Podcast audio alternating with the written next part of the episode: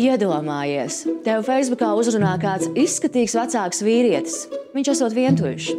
Jūs sarakstāties katru dienu, divus gadus, un tu palēnām viņā iemīlies.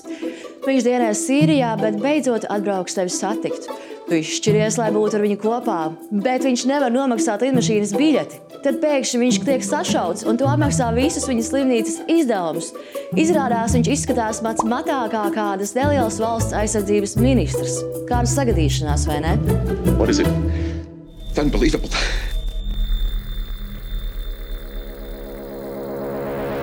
Runājam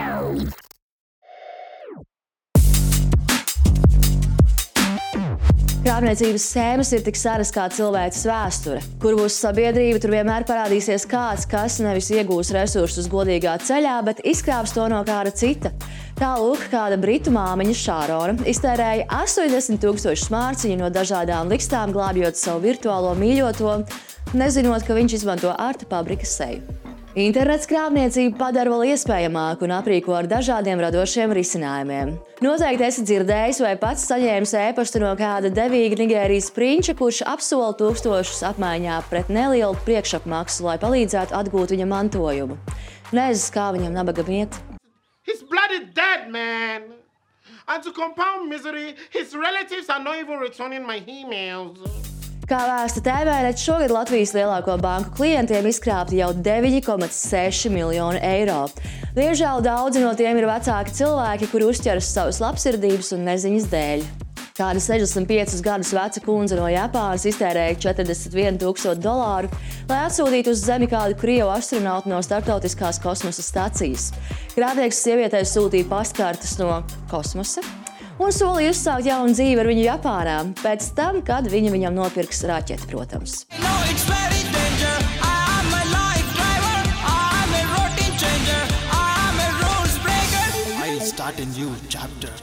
Tomēr krāpniecības slazdos var iekrist jebkurš.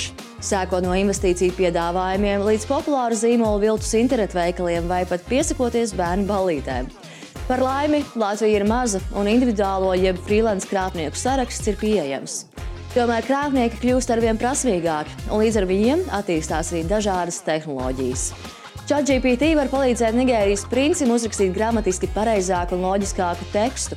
Ar mākslīgā intelekta palīdzību var radīt deepfake, jeb dzīviltojumu video un audio saturu, ko pirmajā brīdī var pat nepamanīt. No neliela balss ieraksta iespējams izveidot audio, uzdodoties par tavu draugu, kurš lūdz palīdzību. Lūk, nākamajā ballītē ar draugiem izdomājiet kādu sapņu sagvārdu vai informāciju, ko zināt tikai jūs. Porša saliedēšanās aktivitāte. Varēsi vēlāk pateikt man paldies! Tātad, ja tev uzraksta Kristiānu Ronaldo no sava otra profila, lūdzot naudu jauniem bučiem, šī nav tā reize, kad viņam izpalīdzētu.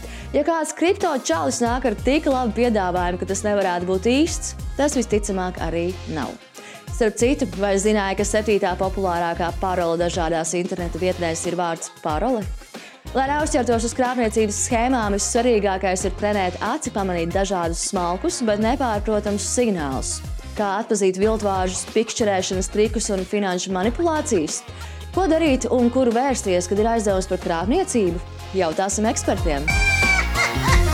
Use your common sense.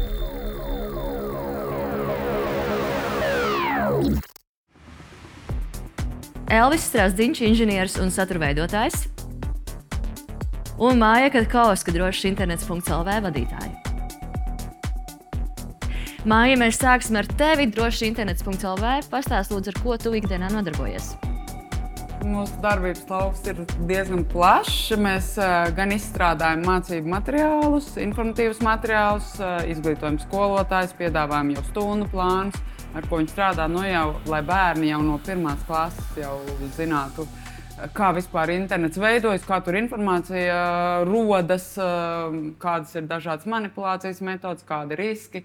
Nu, viss, lai bērni jau no mazām dienām jau zina un pēc tam drošāk būtu. Um, jā, šis izglītošanas darbs, informēšanas darbs, dažādas kampaņas, un tad mums ir ziņojuma līnija, kur uh, ik viens, kurš ir cietis no dažādām pārkāpumu situācijām internetā, vai ja kāds ir pamanījis nelegālu saturu internetā, tad uh, var mums ziņot. Mēs sadarbojamies gan ar valsts policiju, gan ar uh, lielajām sociālo mēdīju platformām, uh, lai pēc iespējas ātrāk, teiksim, nelegālo saturu tieši lai pēc iespējas ātrāk izdzēstu. Un konsultējam cilvēku, piemēram, nu, cilvēkam ir kāda problēma, viņš nesaprot, uh, kā viņam rīkoties, vai viņam iet uz policiju vai neiet, nu, tad mēs pakonsultējam, kas būtu jādara.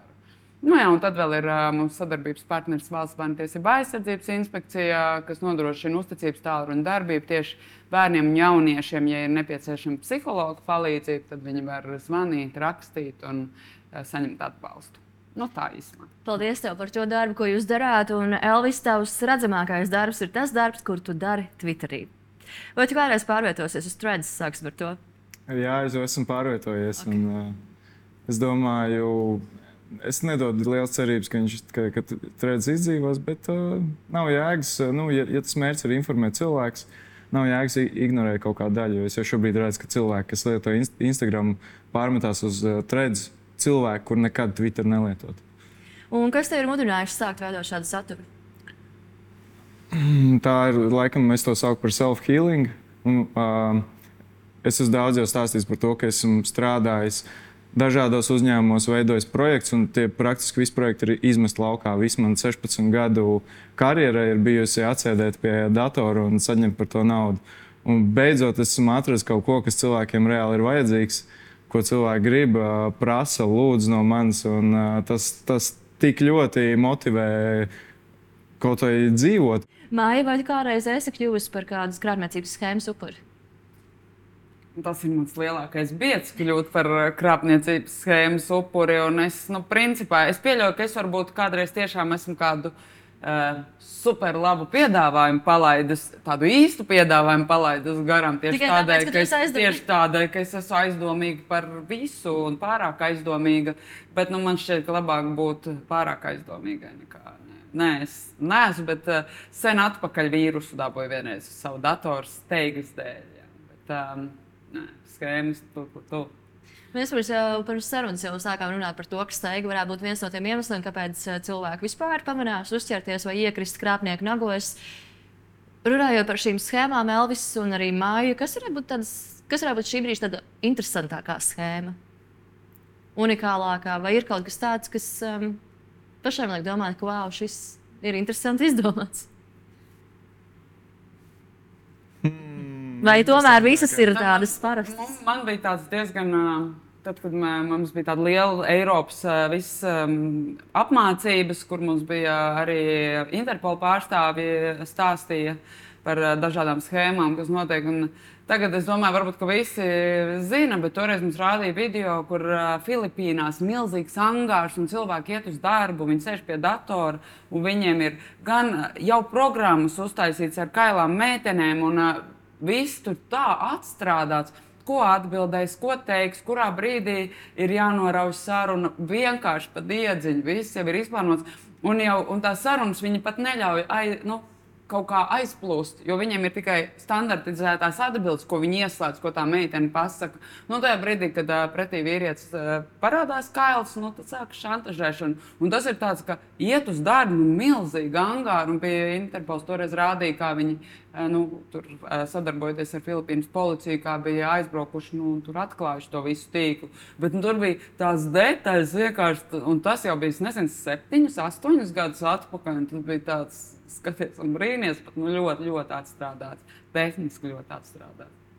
Jā, man laikam tie interesantākie ir tādi, ar kuriem es sastopos visretāk. Viens no tādiem bija, ka viena tulkotāja pierakstījās, neatceros, kaut kādā freelance portālā. Un reģistrēja, ka, nu, ka viņi var tulkot uh, grāmatas, tur vienalga kaut ko. Uh, viņa atrakstīja cilvēks, um, kurš piedāvāja tulkot uh, ļoti populāru rakstnieka grāmatu. Un uh, parakstīja līgumu, visa summa ļoti liela, patiesībā lielāka nekā parasti. Viss izskatījās izcili. Viņa pati zināja to rakstnieku, un nu, nu, tur nevar atteikt, ir jāiztulko. Viņa iztulko, aizsūta to grāmatu, un uh, pazuda tas cilvēks. Viņš bija no kaut kādiem Arābu Emirātiem, kam jau bija jābūt uh, pirmajam sarkanajam karogam. Bet nu, līgums ir taču, nu, un zināms, taču rakstnieks, ja kaut kas varēs rakstīt tam rakstniekam. Un pēkšņi neatbild mēnešiem, tur raksta, nekas nenotiek, vēršās policijā. Pēc laika tā grāmata tiek izdota Uh, man liekas, tā bija latviešu valodā, iespējams, vai arī uz angļu valodu tika tulkots. Franču rakstnieks, man liekas, ka bija uz angļu valodu, neatceros detaļas. Un, uh, kā tas var būt? Un, un tā schēma ir tāda, ka ir vienkārši cilvēki, krāpnieki, kuri piedāvā lieliem rakstniekiem par lētu naudu iztulkot grāmatu. Lētāk nekā jebkurš konkurents. Un pēc tam par lielu naudu atkal piedāvā pārtulkot uh, šiem pakalpojumu izpildītājiem. Un, un jā, viņa rakstam autoram saka, nu kā, bet uh, mans tulkojums tas ir. Un viņš neatbild, nu, ignorē. Un te ir iemesls, tāpēc, ka viņam nav jēgas pacelt to visu, jo sanāk, ka viņš ir krāpniecības līdz, līdzdalībnieks, kas ir izdevis svešu darbu. Un viņš, protams, nekā nereaģē. Un, ā, viss, līdz ar to neko nevar izdarīt. Policija arī neko nevar izdarīt ā, zināmiem iemeslu dēļ. Un, nu, viss. Tas bija tāds interesants gadījums. Otrs, ā, es gan vēl ar to neesmu saskāries, bet ā, klausījos, ka jau ā, daudzās valstīs ir populāri, ka tas, ko es darīju, ā, tavu balsi pārveidoju. ā, Tad pārveido balsi uz kādu zināmu cilvēku, piezvanīja viņa radiniekam un saka, hei, es esmu iesprūdis ārzemēs, vai tu vari man ieskaitīt naudu? Tieši tas, ko es izdarīju mm -hmm. tev. Un ā, tad, kad viņš saka, nē, tā kā es zinu, ka tā ir krāpniecība, viņš saka, ah, nu labi, viss kārtībā. Tad iedod man kontakts trījiem saviem radniekiem, draugiem vai kaimiņiem, un viss, ko es izkrāpšu no viņiem, 25% iedošu tev. Un viņi iedod, un tā tas tīkls izplatās. Tiešām redzu. Jā, viņi dod, vi- ko viņi zaudē, viņi tā domā, ko viņi varētu zaudēt, vai? Jā, Varbūt ieskaitīs. Protams, ka neviens neieskaitīs tos 25%, bet viņi vienalga, kā lētecīgi vienkārši muļķi iedod uh, savus kontaktus. Un es domāju, ja tas vēl nenotiek Latvijā, šo kontaktu dalīšanos, tad uh, visticamāk kaut kad notiks. Nu, ja būs, ja ceļš, ja būs kaut kāda krīze vai kaut kas tāds, uh, ka cilvēkiem būs mazāk naudas, tad uh, pilnīgi noteikti cilvēki būs gatavi naudas dēļ darīt jebko. Man bija starp citu arī nu, runājot par šiem dziļviltojumiem, jeb ā, deepfakes. Bija Amerikā vēl nu, pasen, kad vēl nebija nu, visā pasaulē tik zinām, ka tā dara. Bija uztaisīts senatora dēls. Bija video ar senatoru dēlu, kur viņš seksuāli izmanto bērnus, bet tas bija uztaisīts, deepfakes bija uztaisīts. Un tur bija tā, ka tiešām pat ar tiesām, ar policijām, ar visu, un beigās sapratu, ka tas ir dziļviltojums un ka viņš mm -hmm. nav vainīgs. Bet nu, skaidrs, ka tur tam senatoram viss tur To vairs nevar atgūt. Visticamāk. tur nevar atgru, nu, atgūt. Jā. Un, un par laimi to varēja noteikt. Bet uh, realitātē dziļviltojums uh, ar laiku nebūs iespējams noteikt. Ja cilvēki domā, ka oh, es tikai kā Latvijas universitāte vai vispār mūsu universitātes, mums ir rīks, ar ko var pateikt, vai, vai šis darbs ir ģenerēts ar ChatGPT. Bet jūs, jūs domājat, ka tiešām ka to rīku nevar trenēt uz tavu rīku un uh, apmācīt tik ilgi, kamēr tavs rīks nenosaka, ka tas ir viltojums. Tas, tas ir cīņa ar veidzirnavām. Nevarēs noteikt ar laiku, vai tas ir viltojums, vai, vai tas ir uh, dziļviltojums, vai tas ir ar mākslīgo intelektu ģenerēts. Tas, tā, tā ir. Nu, To, to vajag, protams, darīt un kaut kā pret to cīnīties, kamēr var, bet drīz, drīz rēķinieties, ka drīz nevarēs. Bet uh, ir tā, ka mums gan astoņus gadus atpakaļ teica, ka tas būs super populārs dziļviltojuma taisīšana. Jau tad mums to teica, bet, nu, piemēram, Latvijā. Nu, nav nu, ļoti labi, ka nav, bet uh, ar tādu ātrumu nav ienācis. Tas, Un, un šeit ir tas, ko es gribu piebilst. Viņi vienmēr, tas, ko es analoģēju ar durvīm, viņi vienmēr izvēlēsies vieglākās durvis. Ja, tev, ja viņi ieraudzīs, ka tev slēdzenē ir tie, tie diamantiņi, kas, padara, nu, kas nozīmē, ka tā ir droša slēdzene, ka tev varbūt ir uzlīmīta, ka tev ir apsardze, viņi neies pie tavām durvīm. Viņi ies pie kaimiņa, kuram tā viss nav un uzlauzīs. Un šeit tas pats, kamēr strādā tās vieglās schēmas un ir tik viegli uzlauzt, tikmēr, tikmēr viņi darīs to. Tad, kad mēs apkarosim šos vieglo, vieglās krāpšanas, tad jau būs dziļviltojumi, bet tie jau, tur jau tie būs mērķēti. Tas vairs nebūs tā, ka to var izsūtīt vienkārši vienu īziņu desmit tūkstošu cilvēkiem. Jo tas, ko es ievēroju Twitterī, kad ir vienkārši viena diena, kad sāk birt, visiem atnāk tā īziņa. Tas nozīmē, ka viņi tā uh, bečos sūta ārā ik pa laikam pa tūkstošiem īziņas un, un, un kaudz uz, iekrīt uz viņiem.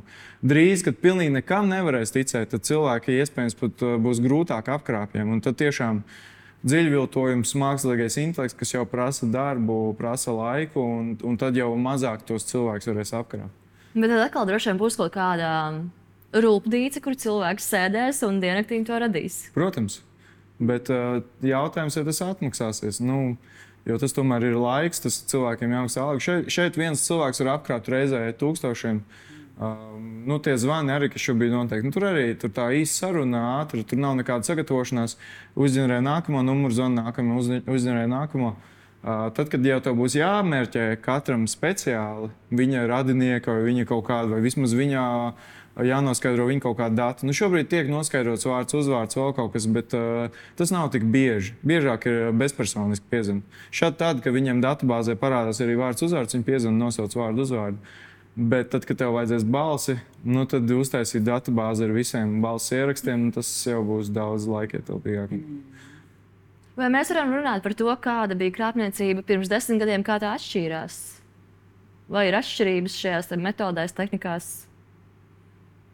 Pirms desmit gadiem nebija viet, vietā, kur viņi tik populāri. Un, un bija dažiem, bet uh, šobrīd tas, ka tev ir internets tajā ierīcē, kas tev ir, paver tik nereāli plašas iespējas krāpniekiem, ka nu, uh, es teiktu, ši, šī ierīce ir lielākā sērga un arī lielākā laime, kas mums ir dota. Un, Mums ar to jārēķinās. Un, un droši vien drīzumā būs ne tikai uh, arī visādi viedie sirds implanti. Bija viens hackathons Rīgā, kur cilvēkam hakoja sirds implantu, pieslēdzās protokolu un mēģināja kaut ko kontrolēt.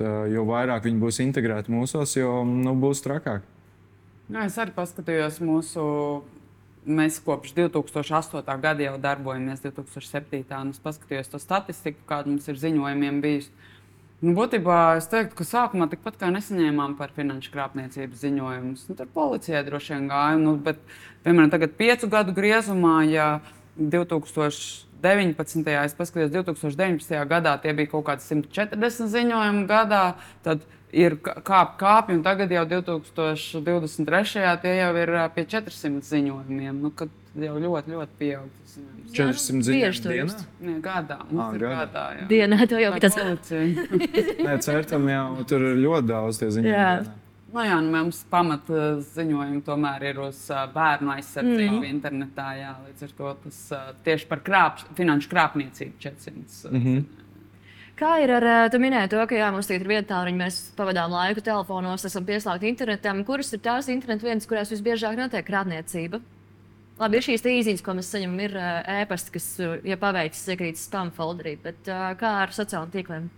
Facebook tur ir viena tipa krāpniecība ar to kontu pārņemšanu un pēc tam naudas izspiešanu. Instagrams pārsvarā ir romantiskās krāpšanas, bet arī, arī kontu pārņemšana ir bieži vien sastopus ar to. Jā. Uh, Twitterī ir uh, pārsvarā finanšu investīcija, visas tās schēmas, tur pat ir reklāmas. Tur pat nav vienkārši, ka tev raksta, bieži arī raksta, protams. Uh, komentāros man ļoti regulāri ir, hei, Tas pamanīja tikai tagad, pēdējā laikā man ir sajūta, ir parādījies šīs te atbildes, it kā, bet Jā, jā, atbildes. Privātās vēstules, bet ka, pats trakākais, ka tev reāli rādās video rullītes, promoted par kaut kādu kārtējo, kārtējo kripto peļņas schēmu. Un, kā, kāda mums vēl ir sociālā tīkla? Trends pagaidām ir tīrs.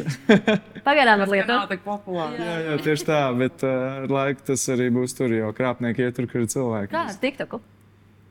Uh, TikTokā neesmu pamanījis. Pagaidām. tā kā jau nav reklāma. Neļauj reklāmu. Latvijā nav, jā. Nē, nu kā, tu jau vari- eh, tu- tu- Polija, Polijā bija uzurā.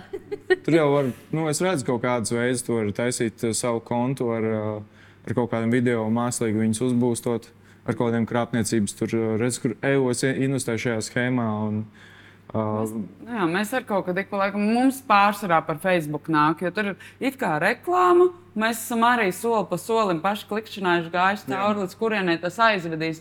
Tad, piemēram, bija mm, kā, kā cietušais sanāca Baibas Sipinietes Gavara. Toreiz mēs arī gājām soli pa soli ar viņu kopā, mēģinājām saprast, kur tas nonāca. Un tā schēma tāda. Uh, viņas reklāma, Facebook lapa ar kaut kādus mistiskus nosaukumus par to, kā Baibai izdevies notievēt ar brīnumu līdzekļiem. Tad ir sai, spiediet šeit, uz viņas blogu, aizved uz citu jau vietu, prom no Facebook. Tur atveras lapa, kur ir intervija ar Baibu par to, kā viņai lieliski ir izdevies. It kā intervija, protams, tas viss tur ir safabricēts, bet nu, latviešu valodā par to, kā viņai lieliski izdevies notievēt. Un, ja tu vēlēsies iegādāties šo brīnumu līdzekli, tad klikšķini šeit, aizved vēl tālāk. Un tur, un tur savukārt brīnuma līdzeklis par vienu eiro. Tad ir tāds nu, nu, kaut kā neizdomāts. Ne, nu, Jā, jā. lai par vienu eiro vispār tirgot, nu, tur nav peļņas. Un tad beigās bija skaidrs, ka tajā brīdī, kad tu gribēji šo brīnumu līdzekli par vienu eiro dabūt, tev bija jāievada telefona numurs un, un uh, vārds mm -hmm. uzvārds. Uh, Tad, kad mēs arī ievadījām tur darba uh, numuru speciālo, jā, visu. Tad uh, pēc piecām minūtēm Krievijas valodā zvanīja, ka jūs gribējāt iegādāties šo brīnumu līdzekli, kāda ir jūsu adrese, kur tā ir jānogādā. Mēs nerunājām krieviski, viņam tikai latviešu. Viņi saprata, ka tur nebūs. Nu, labi, neko. Bet pēc nedēļas, būtībā mēneša garumā, uz šo numuru, kas tur bija Jā. Ievadīts, tas bija jāprasa, kas tur nāca. Vienkārši linku, linki, zvanu, zvani visu laiku. Nu, tas bija viens no paņēmieniem, kā iegūt tavus datus, lai pēc tam pārdotu datubāzē, lai eh, varētu tālāk krāpnieki to izmantot. Un Nu, tādu vienu pasakojām līdzi. jā. Neviens nedabūja. Jā, man, šobrīd visu laiku ir, uh, man ir vairāk telefonu, un uz katru no viņiem zvana, tur raksta, un tur uh, vis, visādi, un visu laiku tikai uh, labdien, Aivis! Jā, jā, Aivis uh, klausās, kas, kas kur. Un pilnīgi atkal svešs numurs, jauna schēma. Viņam jau uh, mans alter ego Aivis ir ie, iegājis uh, datubāzē, un visu laiku, kā man sauc par Aivis, skaidrs, ka krāpnieks dabūjis man numuru no kaut kādas datubāzes. Aivis. Okay. Okay. Vai mēs varam kaut kā kategorizēt krāpniecību? Šeit izskanēja finanšu krāpniecība, tad ir šī tā romantiskā. romantiskā, romantiskā, kas ir no potenciāliem līgavainiem. Tad ir uh, ar um, izklaides nolūkos iepazīšanos, kas beidzas ar um, kāpu to saņemšanu vai nofilmēšanu, video un uh, šantāžu, naudas izspiešanu. Uh, tad ir uh, caur visām uh, loterijām, um, loterijām un uh, to visu, kad balvas sola un tā tālāk, lētā iepirkšanās. Uh, un kas vēl mums tur ir, ko es vēl aizmirsu? Lētā iepirkšanās, nu, kas superlēti viss tiek piedāvāts. Un, un, un, Jā, nu vēl jau ir. Ah, nu, Jā. virsra- virsrakstu, ja, kur ar um, kaut kādas slavenības, tur tas vai šis, un uzklikšķina. un Jā. Pelnos klikšķiem. Ņemot vērā to popularitāti, es vēl droši vien izdalītu atsevišķā kategorijā visas tās uh, Latvijas pasta visas tās mm, izziņas, kur uzklikšana ievada kārtas datus. Nu, zvani vēl, Jā, viss. jā vēl, vēl ir viena, kas ir uh, sludinājumu arī krāpšana, kur uh, tu ieliec sludinājumu, tu piezvani, vai vēl ir pieejams. Jā, jā viss kārtībā. Tad uh, labi, es nevaru pats aizbraukt pakaļ, es jums labprāt pārskaitītu naudu. Vai arī sūtīšu kurjeru, kurš paņems vai Jā, jā, kaut kādu naudu? Arī- Sūtīšu kurjeru. Uh, un, un tā schēma ir tāda, ka atsūta saiti. Cilvēks apmeklē to saiti, lai ievadītu savus datus, kur pārskaitīt naudu. Un es nezinu, vai cilvēks nepiedāvāja kā, bet tur ir prasījis nevis bankas konts, bet kartes numurs. Cilvēks, nu, varbūt man kaut kā uz karti pārskaitīs, nejūt karti. Un, uh, nu, tas, Atceramies, ka tā tas nenotiek. tā tas nenotiek. Jā. Nu, par to nav jēgas smieties, jo nu, cilvēkiem mm. ir dažāda informācija, ko viņš ir, uh, ko viņš ir saņēmis, un ir kaut kāds caurums tieši tajā jomā, un tas ir mūsu uzdevums viņus izglītot, lai šis caurums Jo, aizpildītos. principā ir arī tā, ka mēs nevaram. Visticamāk, mēs nevaram teikt, to, ka šī sabiedrības grupa ir apdraudētā, ka šī nav, jo mēs ik viens varam uzķerties. Mēs nezinām, kur ir viņu zināšanās, tā, tā, tā, tas robs. Un tie visi robi ir jāaizpild. Un, un tas, ir, tas ir vienīgais, kā ar to cīnīties. Jo tas nenozīmē, ka cilvēks nav inteliģents, ka viņš iekrīt kaut kādā schēmā. Vienkārši tajā tieši jomā viņam ir pilnīgs melnums. Viņš neko nezina par to. Nu, nu, nezinu, nu kaut uz kādas kādiem vājās vāj- vietas. Jā, Jā, vājās vietas. uz vājām ā, vietām parasti uzspiež. Jo mēs arī skatāmies, ka pēc ziņojumiem nu, no cilvēkiem, kā nāk, nu, jebkurš var kļūt. Jā, jā, jā. Bet vienīgi, ka vīrieši kaut reiz to atzīt un retāk ziņo un, un prasa palīdzību. Nu. Es par to esmu daudz runājis. Man uh, prasa cilvēku, nu, kur tad ir tā populārākā tā kā, nezinu, de demogrāfiskā grupa, kuru iekrīt. Un tad tie, kas ar mani sazinās, ir sievietes, bet realitātē tā visticamāk nav. Vienkārši sievietes par to var atklātāk runāt, jo vīrietim jābūt mačo, kur nevar vienkārši nekādīgi. Nevar iedragāt, viņu Jā, nevar jā, no jā. izkrāpt līdzekļus vai attēlus. Man šķiet, ka mums vīrieši vienīgais, par ko viņi par finanšu krāpniekiem, nu, ka, bet jā. vairāk nevis, ka viņi ir cietuši, bet nu, iepērkoties, jā, ka kaut ko ta, ta, tas ir, par ko vīrieši ziņo. Un tad par nu, izklaides nolūkos iepazīšanos. Un tad ir tas stress ārpus. Man taču ir sieva, es esmu precēts, un tagad mans video tūlīt visur tiks aizsūtīts. Un tad, nu, kad jau ir tādā galējā stresā, ko man darīt, kā lai es dabūnu, lai tas nekur nenonāk. Jā. Nu, tāda, arī ziņa. Jā, nu, arī ne. Viens ir uh, cilvēki, bet otrs ir uzņēmumi, fizisks personis un uzņēmumi. Kāds ir uzņēmumiem risks iekrist uh, kādā schēmā? Milzīgs. Tur ir tik daudz. Es, man ir Nu, arī ļoti cilvēku faktors, jo visbiežāk jau spie, spiež uz sekretā, sekretāriem, grāmatvedēm. Milzīgs. Jā. Jā, man ir uh, visādi gadījumi. Tur ir laikam spilgtākais, kad, kad uh, uzlauž e-pasta kontu. Un tad paņem, atrod, uh, visu laiku seko līdzi e-pastiem. Nu, principā, ja nav divu faktoru autentifikācija, tad lietojiet divu faktoru autentifikāciju. Un tiek iekšā e-pastā, un tad uh, vienkārši izdzēš pēdējo e-pastu, kas ir nācis no, no partnera, kam jāpārskaita nauda. Un tad nosūta no tās pašas e-pasta adreses, bet tā kā sūtītājs nav autentisks, tad viņš uzreiz iekrīt spamā, jo tā strādā e-pasta protokols. Jo tu neesi apliecinājis. Nu, es varētu no Bill Gatesa, at Microsoft aizsūtīt e-pastu. Es to varu izdarīt, ar tajā laukā ierakstīt, ko gribu, bet mūsdienās tiek drošības protokoli iemetīs viņu spamā. Nu, viņš tādu e-pastu aizsūtīja, iekrīt spamā, izvelk viņu ārā uz inboxu un uzliek kā nelasītu. Un rēķi, viss teksts nokopēts, rēķins nokopēts, izņemot vienu lietu, nomaiņas konta numurs.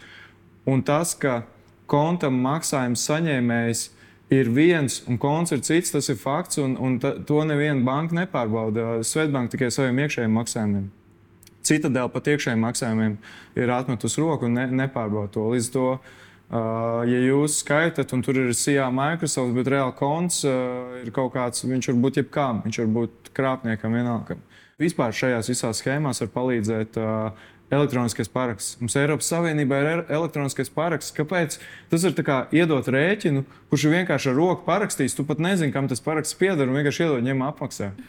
Nē, elektroniskais paraksts ir vienīgais, kā var reāli autentisku rēķinu nosūtīt.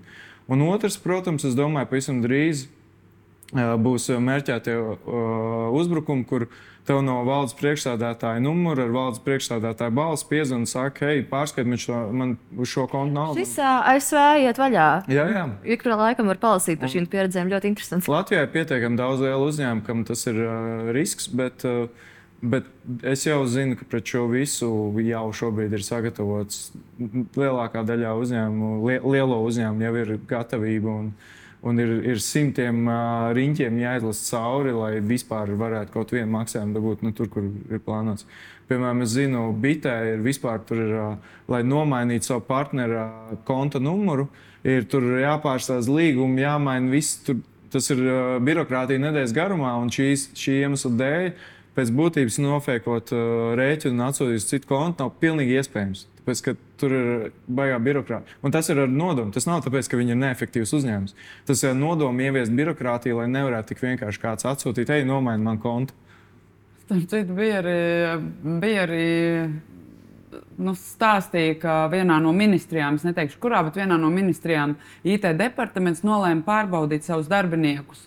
Un uh, bija aizsūtījuši uh, visiem uh, aicinājumu no, no e-pasta adreses, no IT pušu e-pasta adreses. Uh, aicinājumu interneta paroles visas, nu, kur viņiem iekšējiem tam uh, tīklam tiek klāta. Uh, lai, lai katrs atjauni, jāatjaunina paroles. Mm -hmm. Un, uh, konkrētajā ministrijā 50% bija arī paņēmuši un tur ievadījuši tajā. Bija viņi speciāli nu, uztaisījuši feiko visu. Un, uh, un tad pēc tam izglītoja, nu, pirmkārt jāzvanīt rīta administrācijai, vai tiešām otrkārt nu, jūs saņemat, pievērsiet uzmanību no kādas e-pastādes, jūs saņēmāt. Mēs speciāli uztaisījām tādu, nu, no kā iepriekš jūs neesat saņēmuši. Nu, tādas, nu, kaut kāds nianses, bet nu, pat ministrijā jā, 50% un arī uzjautinājis, ka, tāpēc, ka liela daļa bija atvaļinājumā, tāpēc tikai 50% patiesībā būtu vairāk bijis. Kas ir ā, varbūt tādas kā pirmās pazīmes, kā atzīt, ka tā ir krāpniecība? Man šķiet, nu jau tas ir ļoti sarežģīti vispār atzīt. Tāpēc, eh, tāpēc man liekas, visgudrākais ir eh, nu, vienkārši nedarīt neko un ignorēt, un pat nemēģināt saprast. Varbūt tas ir īsti pieņemt, kā pats par sevi saprotam, ka kārtējā reizē, ka kāds man grib apkrāpt. Nu. Un uh, it sevišķi, ja mēs negaidām neko, ja mums nav neviena paciņa atnākusi, ja mēs neko neesam pasūtījuši, nekur neesam iepirkušies, tad nu, noteikti nekādā gadījumā. Bet nezinu, varbūt. Pre, precīzi tas, ko es arī visā, man ik pa laikam aicinu kaut kādās lekcijās, tur, un, un tas ir vienmēr.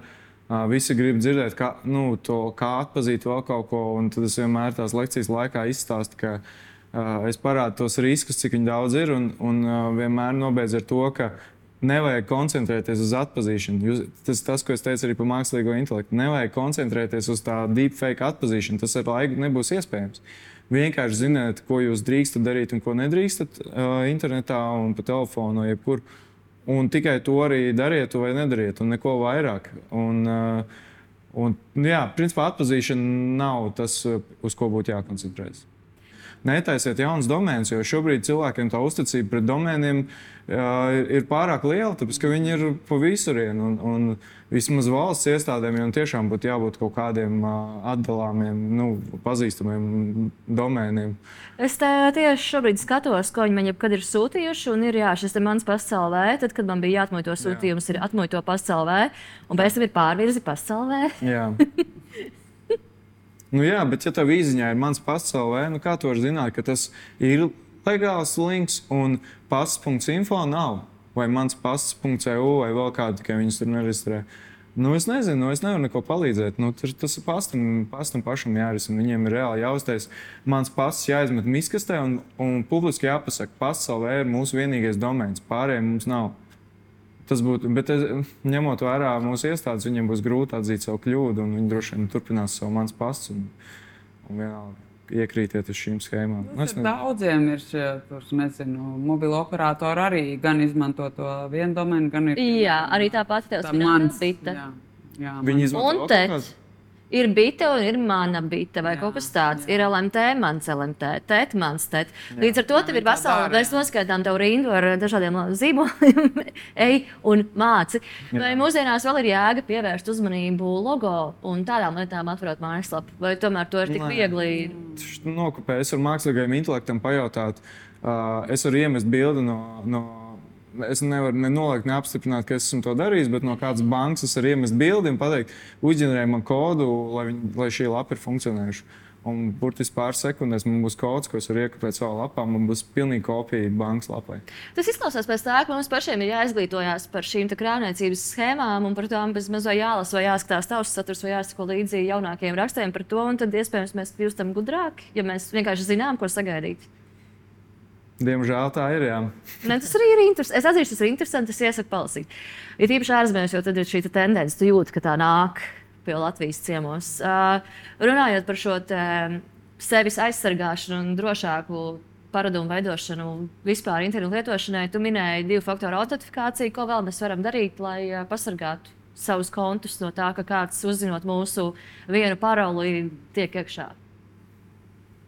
Nu, man vispār šķiet, jo mazāk cilvēki, jo mazāk aktīvi ir cilvēki, jo mazāks risks viņiem ir. Ja viņi ir ieraduši visur komentēt, visu skatīties, visur, visās loterijās piedalīties, visu izmēģināt, nu, pastāv lielāks risks, ka vienā brīdī uzķersies. Man, man šķiet, ka, ja tu nepārzini ļoti labi, kā sevi pasargāt, tad, nu, varbūt nu, mazāk darbojies. Tas Samazini tas savu digitālo pēdu. Nu, jā, Jā, tas ir- mans varbūt. Ir. Ir, ir droši vien iemesls, kāpēc tev privāti mājā nav piemēram desmit durvis uz ne? Tāpēc, ka tev ir desmit iespējas uzreiz kā tikt tavā mājā. Un iekšā. tāpēc, ka tu nespēlē sims.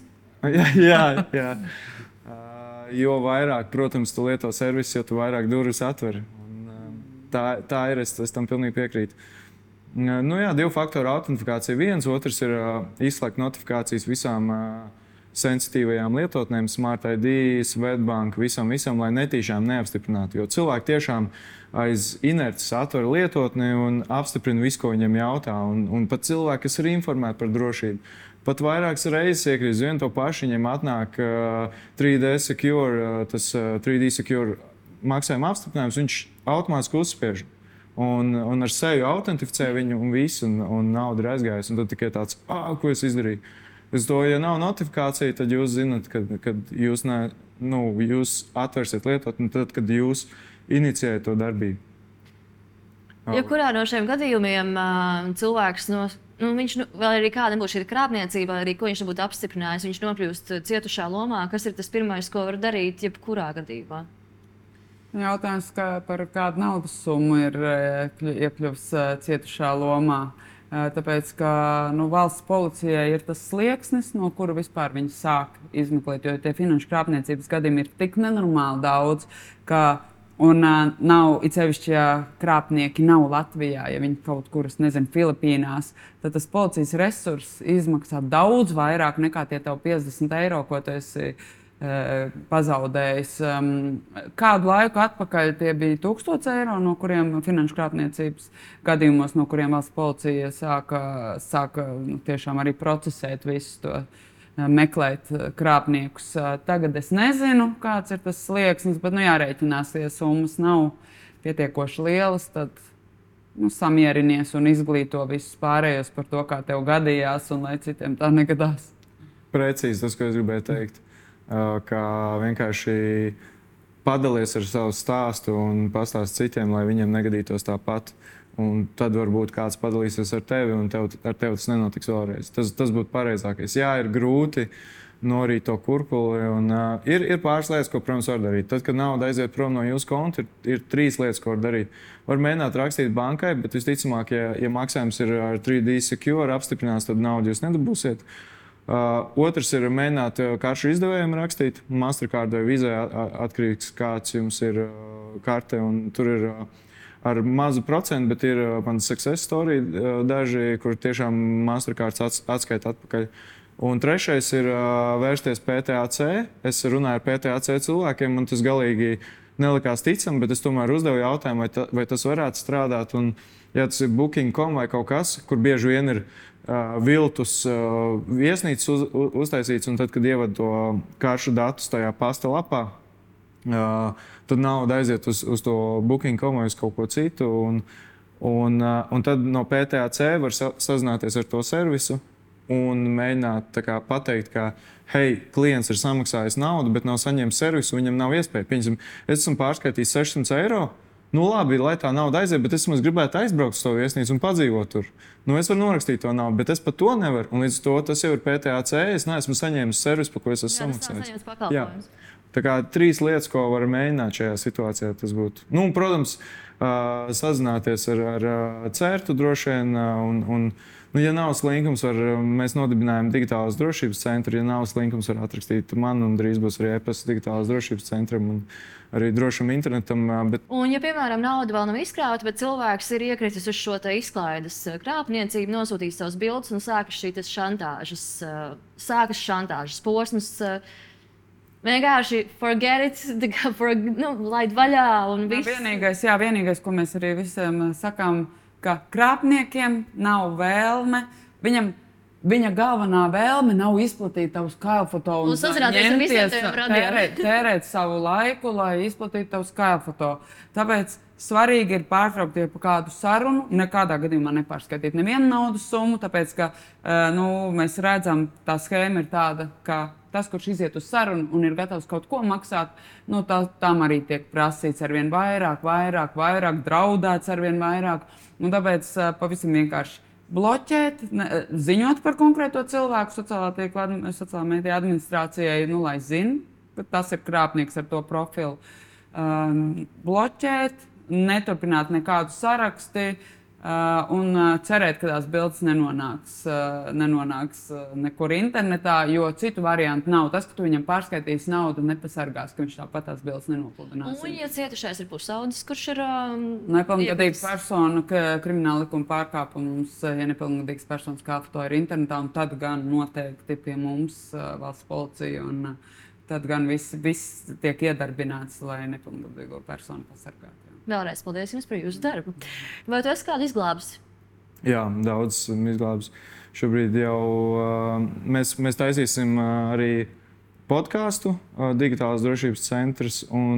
Tur mēs arī malā skaitīsim nu, ne tikai izglābtos, bet vispār. Uh, cik uh, ir nauda izkrāpta. Un es domāju, nu, tie 12 miljoni, kas mums ir gadā ziņot par izkrāptu, es domāju, tas ir tāds. Man liekas, mēs, mēs paši sasniegsim miljonu diezgan ātri. Un tas tikai tie, kas man ziņo, tie ir ļoti mazi. Uh, Noslēgumā vēlos jums jautāt, izskanēt deepfake, ar kādiem vēl izaicinājumiem krāpniecībā mēs varētu rēķināties, ka mēs saskarsimies nākotnē? Vai tomēr vecās labās īsiņas un? Nu, mūsu pieredze ir tāda, kur jaunieši iekrīt tieši. Viens ir, ka viņi krāpnieku mudināti kļūst par naudas mūļiem, kur viņus uzrunā sociālajos tīklos pasaka, re, kur es tev ieskaitīšu uh, tādu summu, nu, ka būs izd izdevīgi, tu būsi kā biznesa partneris. Dabūs to procentu. Tu dabūsi savu procentu, protams, izprasa visu prie, nu, visus datus par to jaunieti, nu, lai viņš nepazūd ar galiem. Ja? Es tev ieskaitīšu naudas summu, tev paliek tur kaut kāda procenta, kas varbūt ir 50, varbūt citreiz 150 eiro, kas jaunietim ir daudz. Un tev tikai ir jāpārskaita kaut kur tālāk, vai tev ir jāizņem ārā, tur satiksimies. Nu, un, eh, nu, būtībā par Šis taču bija arī mēdījos uh, pavisam nesen jā, par to, ka jaunietis uh, bija iekritis uz šo un uh, laikam bija paspējis trīs reizes to izdarīt līdz. Un, apturēt. jā, un arī vēl nesen mums uh, atrakstīja viena sieviete, ka telegramā tiek uh, no privātpersonām bankas konti pirkti. Mm -hmm. ka, nu, ja tev ir piemēram trīs bankās konti, tad nu, tur ir pietiekoši liels, tur tūkstošos ir naudas summas, kādas, eh, kādas tiek piesolītas. Vienu, vienu kontu ar, uz savu vārdu, uzvārdu. Iedod visas piekļuves, respektīvi. Mm. Mēs tev iedosim naudu, tu iedod visas piekļuves, un tad tā cilvēka vārdā tiek apkrāpti citi cilvēki. Tad, kad atnāk policija, tad vainīgs esi tu. Jo Tas ir nu, tavs tavā- vārds, tas tavs ir tavs tavs vārds, un tu jau vispār neko nevienam nevari vairs pierādīt, ka tu to neesi darījis. Paldies jums abiem par to, ka atradāt laiku. Paldies par, par to, ka runājat un informējat cilvēkus par uh, to, kā drošāk uzvesties internetu vidē un kā sev pasargāt. Uz šīs nots runājām arī noslēdzam. Kopsavilkums ir um, klasiskais sargā pats sevi, seko līdzi informācijai, kur tu izplati sociālajos tīklos un citur internetā. Nespied uz aizdomīgiem linkiem, skaties, kur tu spied, ja vispār tu spied uz kādu linku. Mm, nekļūst arī pats par uh, tādu kā līdzzinātāju krāpniecībai. Un Pat ja tev šķiet, ka šis saturs, kur tev māca, kā izvairīties no krāpniekiem, ir garlaicīgs, tomēr saņemies un pievērstam uzmanību, jo parasti tas nav baigi ilgi un baigi gari, un lasīt mēs visi mākam. Līdz nākamajai reizei!